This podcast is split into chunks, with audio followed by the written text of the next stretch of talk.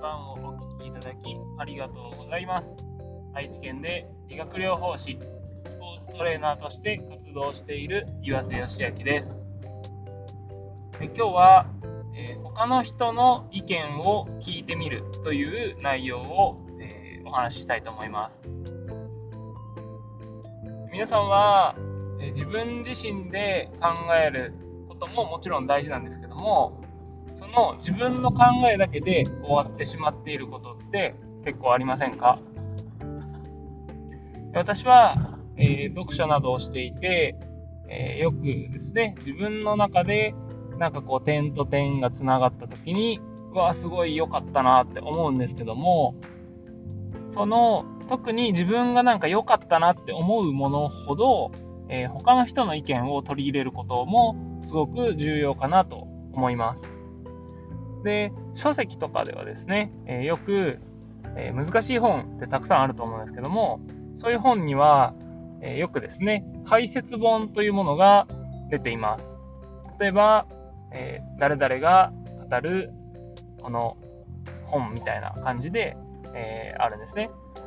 例えば最近だと、えあの今度お札の、え肖像画として使われる渋沢栄一さんのえー、論語と3番っていう本なんですけども、それの現代版とか、えー、解説本っていうのは今いくつか出て売れています。そのままですね、えー、オリジナルの、え現状を読むと、なかなかこう、難解な部分っていうのがあると思うんですけども、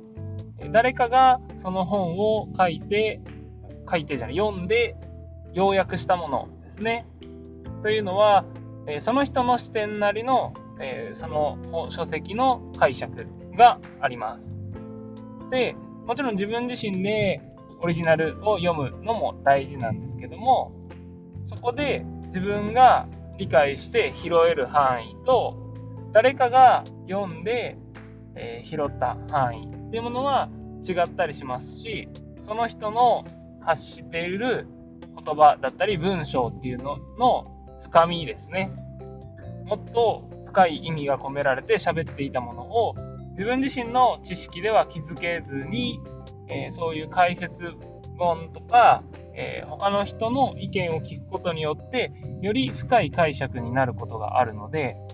そういう意味でもですね、えー、自分の意見だけで終わるのではなく、え周りの意見ですね、というものも聞いてみるのがすごく有効だなと思いました。で、例えば自分がインプットしたことをそのままアウトプットして他の人の意見をもらったりとか、えー、同じようなコミュニティに所属していたら同じ内容を聞いてその内容をどう感じたかとかですね例えば映画とかでその映画の感想を言い合ったりしたらえー、自分が感じた部分とその一緒に見に行った人が感じた部分っていうのは何か違ったりすると思うのでそうやってですね、えー、いろんな人がいるいろんな考え方があるっていうのを共感していくこともすごく必要だと思います。でそんな感じでですね、えー、他の人の意見を取り入れる他の人の意見を聞くことによって自分とは違った視点、自分が気づかなかった視点というものを、えー、気づかせてもらえるので、えー、もちろん、えー、解説本でもいいですし、え知り合い、友達とかの意見でもいいので、えー、ぜひですね、自分が理解したと思ったものほどですね、理解できないものはもちろんそうなんですけども、理解したと思ったものほど、え他の人の意見を取り入れるように心がけてみてください。というわけで今日は、えー、他の